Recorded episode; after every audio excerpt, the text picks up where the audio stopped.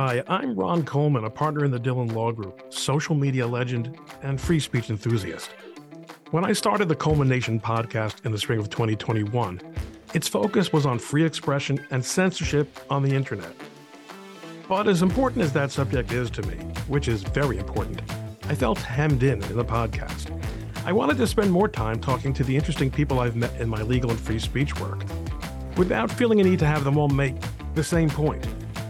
So I culminated the first series of the podcast and have started the second series. I hope you'll enjoy these conversations as much as I have recording them. Hello, culminators. I've got a very, very interesting guest today, Father Sean Gough. He is uh, got an extraordinary story to tell. And it's a story that involves quite a bit of bravery that I don't think he necessarily realized he was uh, in for that, that that would be called that he would be called on to deliver. And as much as I have become familiar with the story, and as much as I'm sure that he's uh, got a very concise and elegant way of, of telling it, he's told it hundreds and hundreds of times by now. Um, there's a fantastic video that tells the story, so I'm going to ask you to indulge me for a couple minutes. We'll watch it together, and then uh, we'll start our, our, our, our little chat. I'm not a criminal. I'm a son. I'm a friend. I'm a priest. Free speech and even free thought are under pressure like never before. I never imagined I could be considered a criminal for praying silently near an abortion facility. My prayer was for free speech. I made this really clear. I didn't think I was breaking any rules because free speech and thought is protected in domestic and international law. And yet, for praying in silence, I allegedly ran afoul of a local censorship zone and was charged as a criminal. Everyone should have the freedom to pray in their mind. And it's wrong for authorities to censor peaceful information sharing and peaceful speech in the streets. But currently, Parliament is debating a bill that would roll out so called buffer zones more accurately called censorship zones, around abortion facilities nationwide. Let's be really clear. We all stand against harassment outside abortion facilities. But this law would go so much further than banning harassment, which is already illegal. It means that we could see people in prison for praying or for offering information to women who would like an alternative to abortion. I was interrogated by officers at a police station about the content of my prayers, and subsequently criminally charged. I was also charged for having a small bumper sticker reading Unborn Lives Matter on my car, which was parked inside the zone. I had the sticker long before the censorship zone existed. Though charges were dropped after several weeks, the prosecution has made clear that charges could be reinstated at any time. This is an example of how the process is the punishment, creating a chilling effect on thought and speech in the United Kingdom. Father Sean has stated his intention to clear his name by pursuing a verdict in court. We at ADF UK are committed to supporting Father Sean. No one should fear prosecution for expressing peaceful beliefs. Abortion is an issue that means a lot to me because my mum made a bold choice for life when I was a baby. I was conceived in the context of severe violence, and she found the grace and strength to fight for us both. Whatever your views are on abortion, we should all agree that a democratic country cannot be in the business of prosecuting thought crimes. I'm not a criminal. I'm a son. I'm a friend. I'm a priest. I'm someone who believes in the right to pray but I've been censored.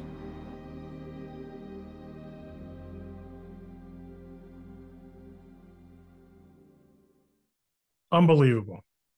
What a what a powerful, powerful video. Father Sean, you're on mute. great.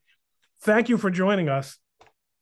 Uh, you, uh, of course, proceeded with a trial, or with with what might have been a trial, which was a your option, right? You know, because the Crown prosecutor had left open the possibility of of reinstating the charges.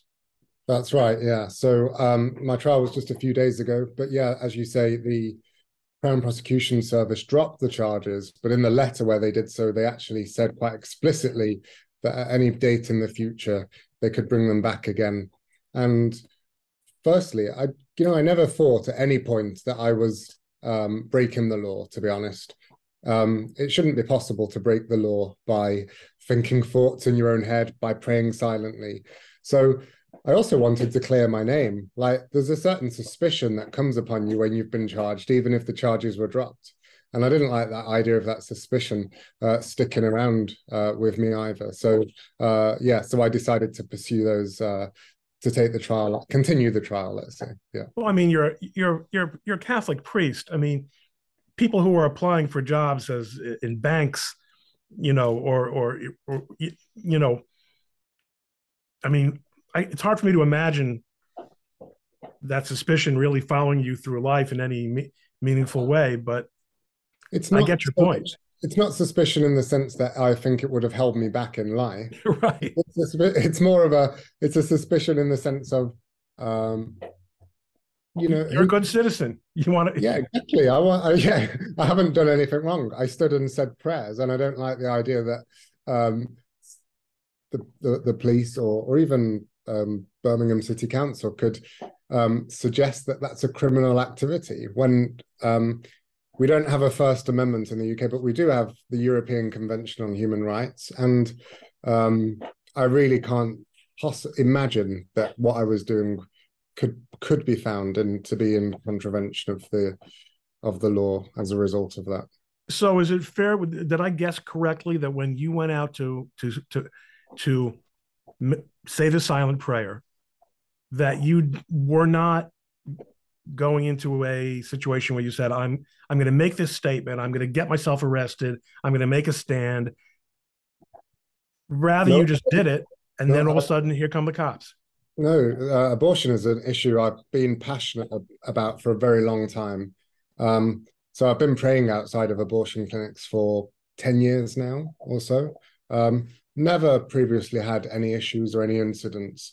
But then the Birmingham City Council introduced um, this censorship zone around the around the abortion clinic, which means and and what what it uh, bans or prohibits is really expansive. So it says um, it prohibits any act, well pro, what it calls protest, but then it goes on to define it as any act of approval or disapproval of abortion, including but not limited to various other things that might be like that you might traditionally think of as protesting but then it goes on to list things like sim- simply praying.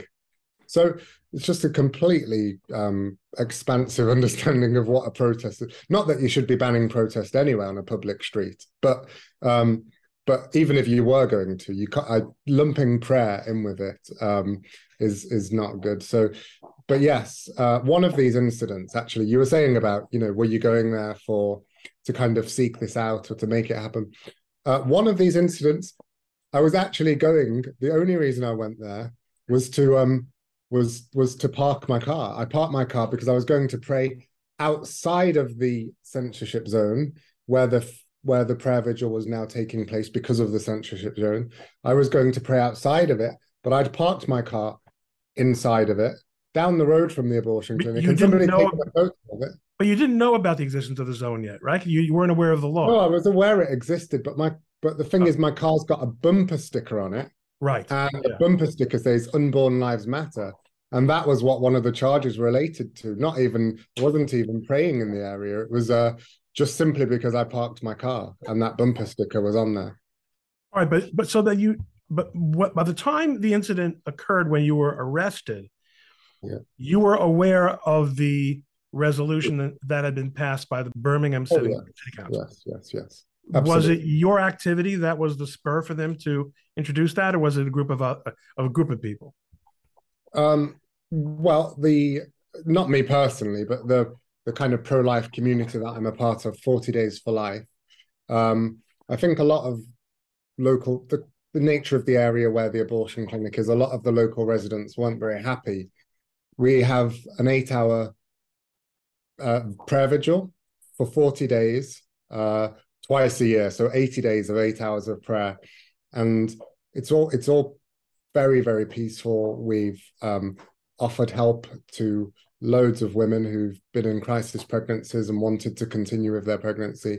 Um, never had any issues previously with the police, not from us anyway. There has been some actual harassment and intimidation where the police have had to get involved to stop people who were against us, but there's never been any issues from us. But yeah, I suppose it was in response to our presence that the Birmingham City Council implemented this, uh, what it's called, it's a public space protection order.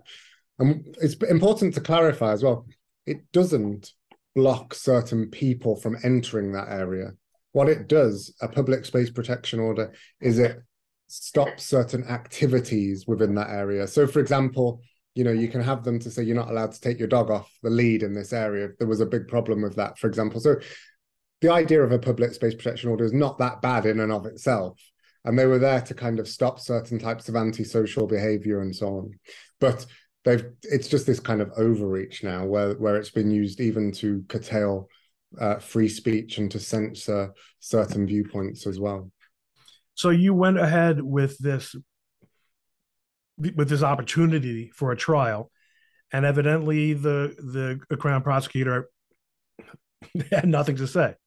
Yeah, they offered no evidence, and then the judge, uh, therefore, very quickly uh, said I was not found not guilty. Therefore, but the judge didn't make any kind of, uh, you know, looking at some of the reports of the, of the of these proceedings, mm. you might get the impression that the judge made a so some kind of substantive ruling saying, you know, invalidating the order or making some kind of.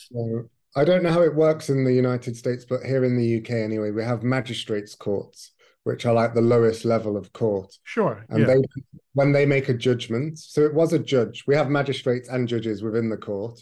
Mm-hmm. Um, but whether it's a judge or a magistrate, if it's in a magic, if, if your sentence is given in a magistrate's court, it doesn't set precedent.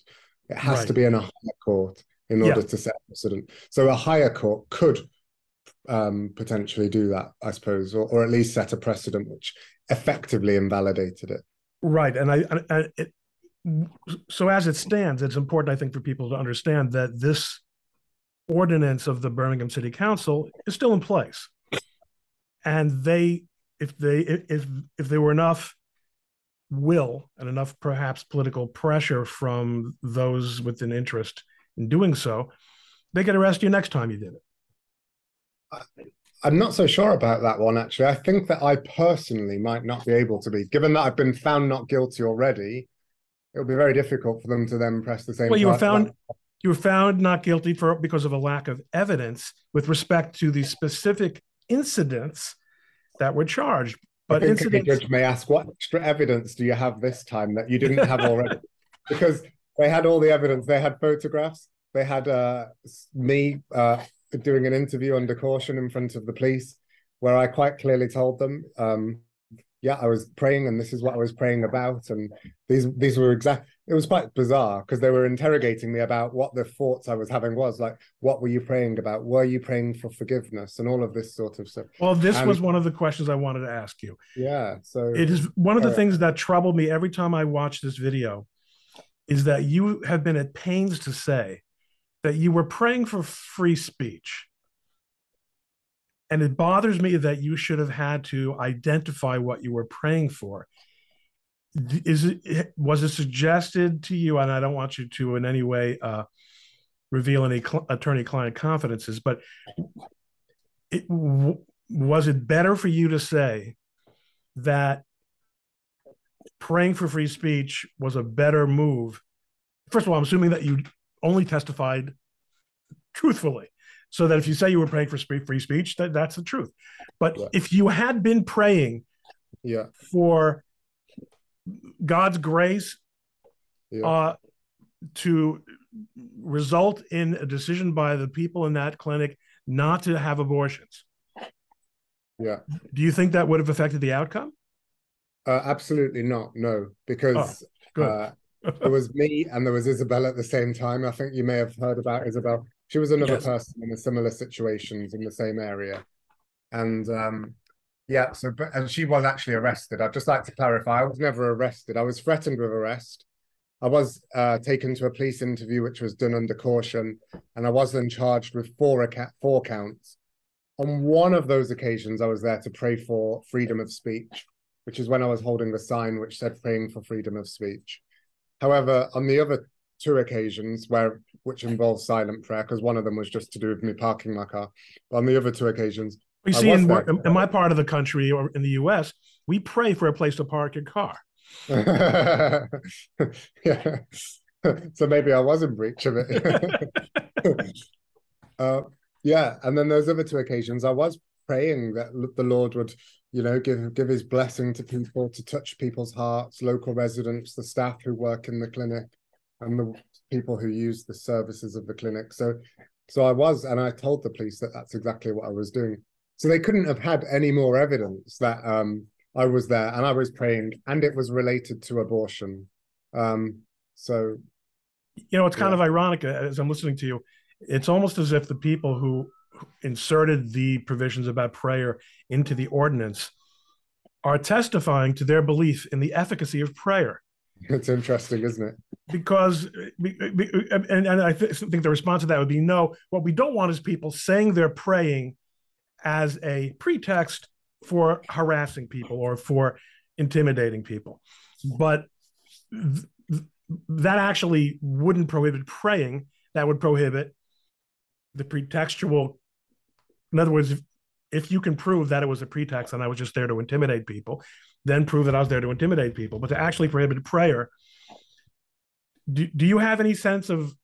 I mean, am, am I guessing right that the that the, the you described to me the way the the statute was or the ordinance seemed to have maybe started out with a rather neutral uh, purpose, and then perhaps somebody thought it would be a clever idea to to deal with the prayer vigils while they were at it. Mm-hmm. You don't yeah. know. The so public space protection orders bear a kind of a framework, a legal framework, which the UK Parliament has given to local councils to deal with specific problem behaviors within their areas. Yeah. And at first, for many years, they were just being used for reasonable uh, things. You know, as I say, gave examples of things like you can't take your dog off the lead here, or you can't drink alcohol on this particular street, or that kind of thing. Just about controlling certain behaviors in public spaces. Um, but it's only it's only recently, yeah, that people have decided this. And what they say, what they say is that um, prayer is being weaponized. That's the phrase that people are genuinely using. That prayer is being weaponized in order to um, stop women from making their own choice with their own body. Um, I mean, nothing could be further from the truth. I mean, I suppose we're in a spiritual battle, and prayer is a weapon in that sense in the in the battle against the flesh and the world and the evil one. However, um, no, prayer isn't being weaponized. What's happening um, is that so for example myself I, mean, I, I spend a huge amount of time in my ministry supporting women who've and men who've suffered from the impact of abortion trauma and grief and you know there's nothing i would want less than to cause a nuisance or a problem to anybody or to be judgmental to anybody and i know isabel who was arrested for standing on the street silently praying she's helped so many women in crisis pregnancies to continue with their pregnancies when they've wanted to.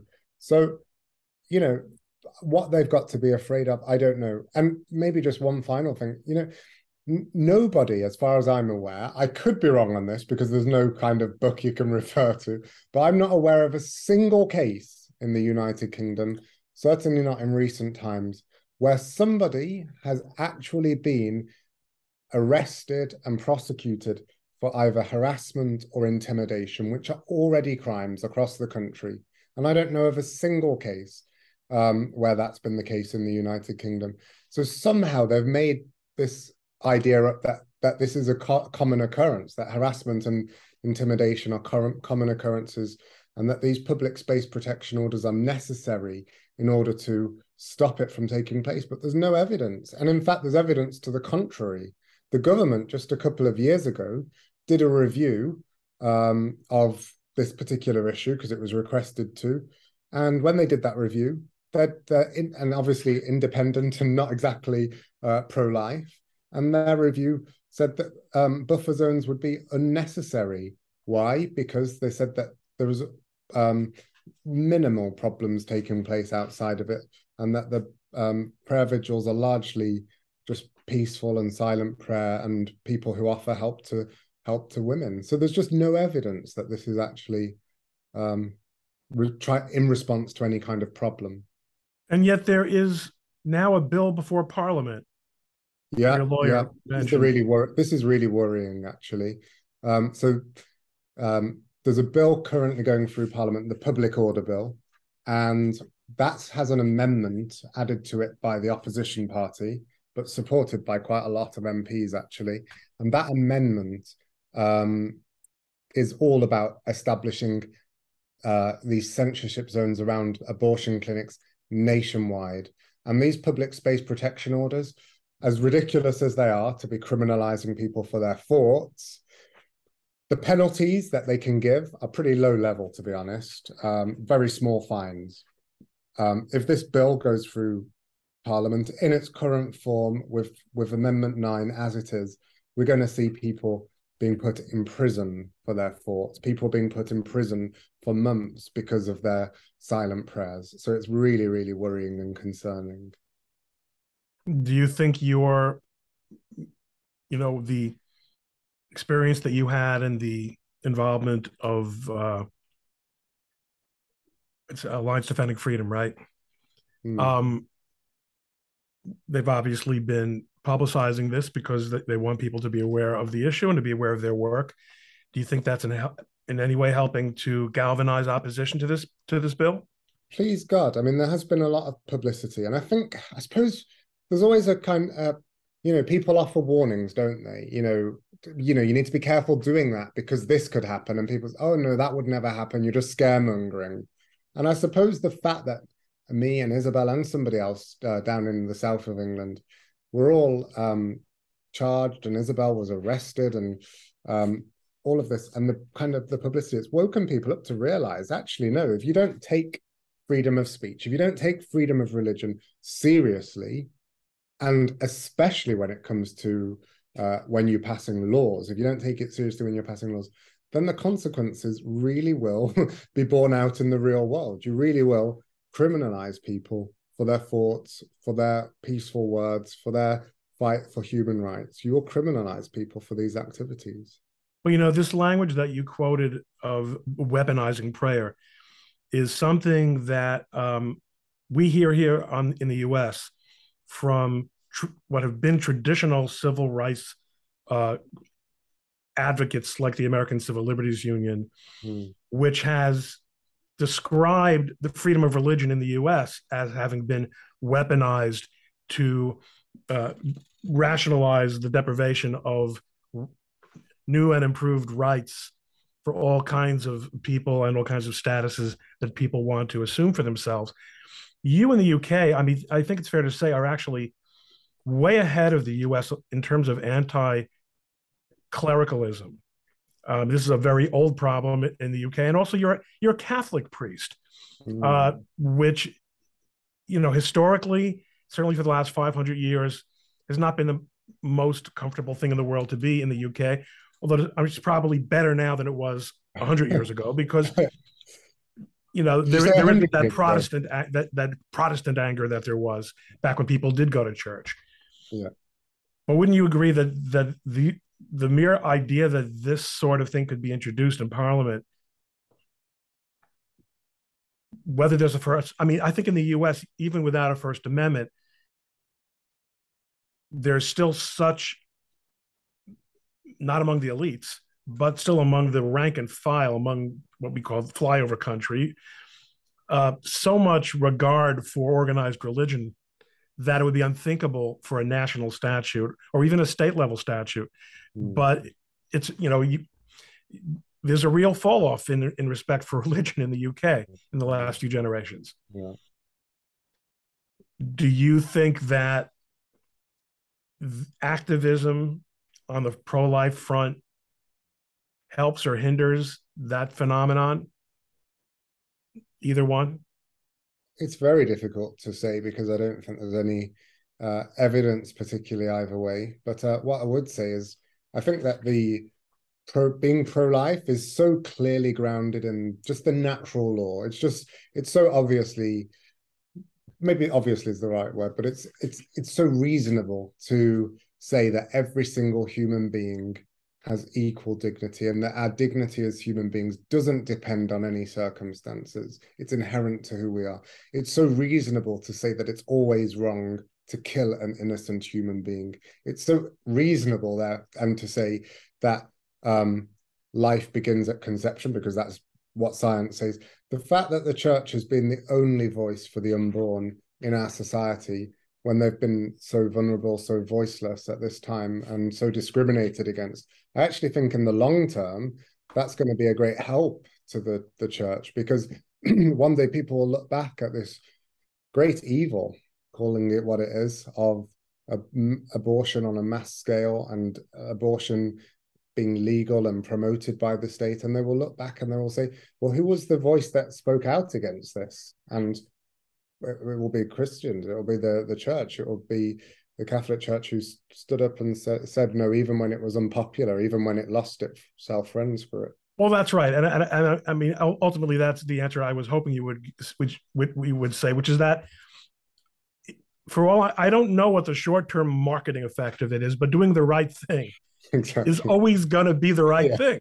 That's a very good yeah, you put it much more succinctly than I did. well, that's my business.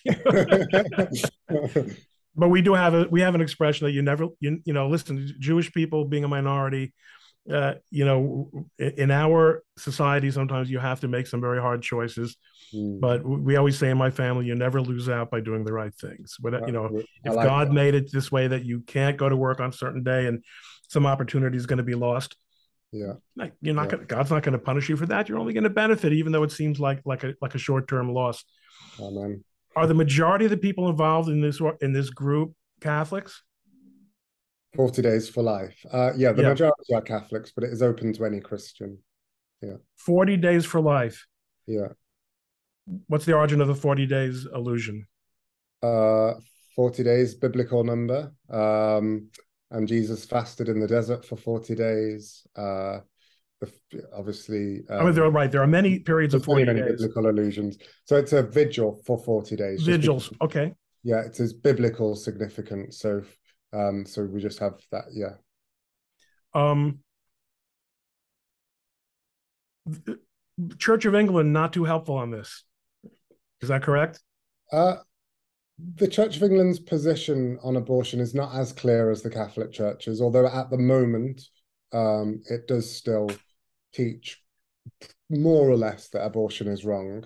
Um, but uh, I think that the thing is, it's not so much about what they technically believe and what they technically teach, but it's perhaps more so what's practiced on the ground. So um, you wouldn't really hear anything ever being said about it. Well, for example, and the Archbishop of Canterbury actually was on the TV uh, a few years ago, and uh, he's the head of the Church of England. Um, oh, well, the, the, King is the head of the Church of England, actually, but he's the Bishop head of the Church of England. And he was uh, on the TV, and he was actually quoted as saying on on TV um, that he supports these censorship zones around abortion clinics. Um, so yeah, I think they're but that I, ha- I said I want to um, caveat that with I was at 40 Days for Life today. Today's Ash Wednesday, the first day of Lent, the first day of our 40 days of Lent, and um, and the shift before me there was an Anglican priest there praying for for that hour. So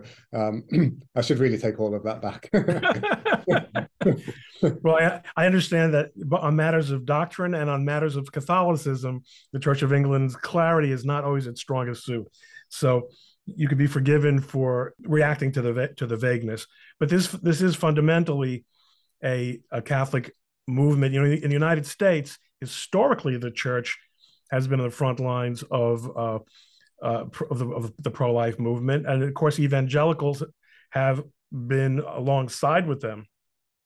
We have a problem here, which is that there are a lot of um, a lot of prominent Catholic politicians in the U.S., and the, there has been a lot of controversy about their ability to receive the sacrament, notwithstanding the fact that they are by virtue of overwhelmingly being Democrats, pro-abortion. Uh, it seems that that's probably less of a problem in the UK.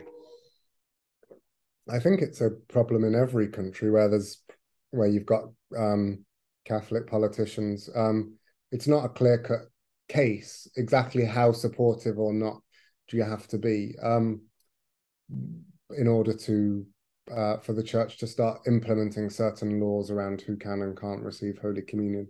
Um, it's not not necessarily one for me to comment on either. I think it's up to the bishops. No, and I don't want to. I'm not trying to trick you into it. Yeah, no, uh, or trap you there. Those particular places really need to be the the arbiters um, of of those decisions.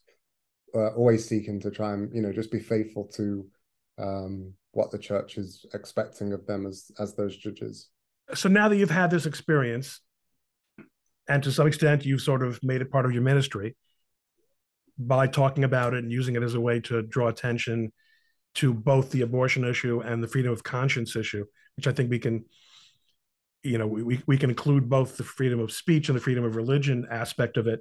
Is there anything else that this experience has done to affect your vocation? It's a brilliant question. Yeah, my vocation as a priest. I think it's helped me to realize um, that as a priest um, in the Catholic Church, we're ordained. It's kind of true of being baptized as well, but it's tr- especially true when you're ordained as a priest. You're ordained as priest, as prophet, and as king. Uh, so, king meaning govern the governing role that you exercise within the church um, priest mean the sanctifying role that you exercise within the church, making holy, and prophet being that role of teaching. Now, of course, that's obvious in the sense of teaching from the pulpit, uh, teaching you know about Jesus Christ and um, and his his ministry, but it's kind of helped me to realize and um, about that prophetic role that we also have in society as well, you know, and to stand up for against injustice and to stand up for what's right, even if it makes you unpopular, even if it um, is difficult, you know, to so it's kind of given me a greater appreciation, I'll put it that way, of that prophetic role. No, and I think that has I mean, that is one of the greatest legacies of the Catholic Church and one that Catholics in England have a particular fondness and acute connection to because of the history of, uh, of mm-hmm. of the church in England. Absolutely, yeah. So a lot of people have been commenting on it actually when they've heard the story. They've been saying it feels quite scary to them because it's reminding them of not of something in living memory, but of those stories that they hear of Catholic persecution in the past, which was so severe in this country. I mean, it was really awful. And um, I think for a lot of Catholics, it's scary to hear of um, us being targeted again as a result of um, our faith and living our faith in the public space. Um, just because nobody wants to go, no group who's been persecuted um, wants to go back to that place, and even a small step in that direction, you know, you don't. Yes, you I know very. Well. I know very well. yeah. So yeah, so it is. It is actually scary. I mean, I'm not saying we're there yet. Where you know, of course we're not. That would be hyperbole, but but it is, but it is it is scary to just start going in that direction. And of course, you all, I mean, I think every anyone who's ever had an encounter with the police, and whether you were formally arrested or merely questioned, uh, the term you use is under caution, which I guess in the U.S. the equivalent would be, um, and that you had you were subject to the warning that we call the Miranda warning. Yes, you have the right to remain silent, yeah. and that anything you say could be held against you. Yeah. Um,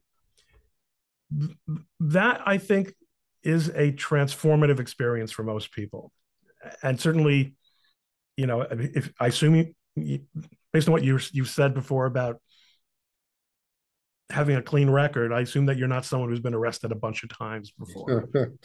no, that was a first for me. So you know that that's pretty intimidating. Did they take it? They took it down to the station in a you know in a black and white. Well, I wasn't personally arrested, but I oh, went. right, you were not arrested, and in fact, they, was, they just gave you an appearance ticket. I was no, I was I was threatened with arrest. So they basically they sent me a letter saying you've got to come to the police station on this day for a voluntary interview. And if you don't come, we'll arrest you. So it right. wasn't it wasn't voluntary at all. And I didn't want um, you know, a police car arriving at um, the presbytery, which is next door to the church, arresting me halfway through the service. So I thought it's better to it's better to go and uh, do it for that reason. So well, that uh, testifies to your pure motives, actually, because if you really had, if you wanted to be a press star, that's yeah. exactly what you would have had done. Mm. And make them ki- uh, drag you kicking and screaming, and, and yeah. and and call a news conference for when they come to pick you up. But the process, I think, is the punishment in this case. So even though I was found not guilty, thank God, um, and rightly so. But the fact is, these charges should never have been pressed in the first place. I should never have been interviewed or interrogated by the police in the first place for silently praying on the public streets. And the very fact that you can be subject to this process, it's really a, almost like a state form of harassment. You know, that's what they claim to be protecting you against.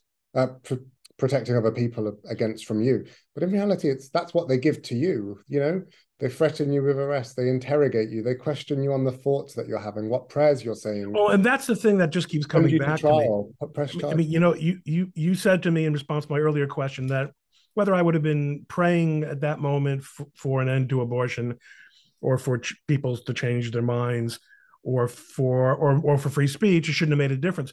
But it, it seemed to have made a difference to the police who were interrogating you. Yeah, they were I, convinced by it. They were really. I, they. I mean, I don't. Um, what if you would have said, "I was praying that that every policeman's uh, helmet would blow up"? Uh, I, I, would that have that would, would have justified them hauling you in for question? I don't know. I I it, I I I came out of that interview thinking, did that really just happen? Because I was questioned on um, why I was wearing certain religious clothing. So I was wearing a, a cassock on one occasion, and they were questioning me about, you know, when do I normally wear a cassock and all, all of this kind of stuff, as though that was any relevance to whether or not a crime had been committed. They were questioning me on my contents of my thoughts, whether I was um, you know, praying for forgiveness for people and why people would need my prayers and that sort of thing. They were also questioning me on theology. I got asked, what's a blessing? What's grace? In this interview, an hour of being interrogated. It was the most bizarre experience ever. You think they were they were wondering whether you were legitimately a priest, whether you were just oh, they knew I, a, I think they, there was no doubt I was a priest. I, I wouldn't think so. I don't know what they were. I think they were scraping the barrel to look for things. I don't. I'm not really sure, but well, I would love to know the answer to these questions. Maybe I'll talk to your lawyer. That is really, but, but why were you wearing a cassock? That's not every day. That's not. That's not. Not every that... priest wears a cassock every day. I don't wear. No, a cassock I didn't think. You, I'm not wearing one, now, but I frequently do. Actually, not every oh, it's day. Great. It's a great look. so, and on one of those occasions, one of those four occasions, I was. I didn't see any problem with it, but uh, but for some reason, the police they did. I, I don't know quite how, but they did. Well, it, it is unsettling and in, in, a way maybe it will be for a blessing because by virtue of your having this experience it really does give people in the uk the opportunity to consider what this bill would permit to happen mm-hmm. including people uh, you know uh, much less clerics but really anyone being mm-hmm. interrogated about about their theology mm-hmm uh, you know, um, and and about the thoughts in their heads. I mean, that, it's absolutely as as dystopian as you could possibly imagine. Mm. Yeah. Well, thank you very much for having this conversation with me and answering these questions that have been on my mind. And and I think people who, who watch our program and listen to the podcast will find it interesting. Especially, I, I have had it had um, um, at least one other UK uh, censorship guest on, um, Count Dankula, who is not exactly going to be mistaken for a Catholic priest, but his story is nonetheless one that I think you know American audiences found interesting because these he was arrested for the for for, for making a, a, a video in which he taught a dog how to do a Hitler salute. Yeah. Okay. And you know, I'm no fan of Hitler salutes, but I'm not afraid of of saluting dogs. Uh, you know, and that's the American attitude to these things. Thanks again for coming on to the show. It's and uh, I wish you all the best in, in your future endeavors and stay out of trouble. I'll try my best. Thanks again. Thanks for having me on. Good night. Good night. Hey, thank you for listening to the Coleman Nation podcast. Don't forget to subscribe on Apple Podcasts or your favorite podcast app. If you like the show, please rate it five stars and leave a review. For more information, please visit the show's website at coleman-nation.com. That's coleman-nation.com. Or you can visit my blog at likelihoodofconfusion.com. Join us next time on the Coleman Nation podcast and have a great day.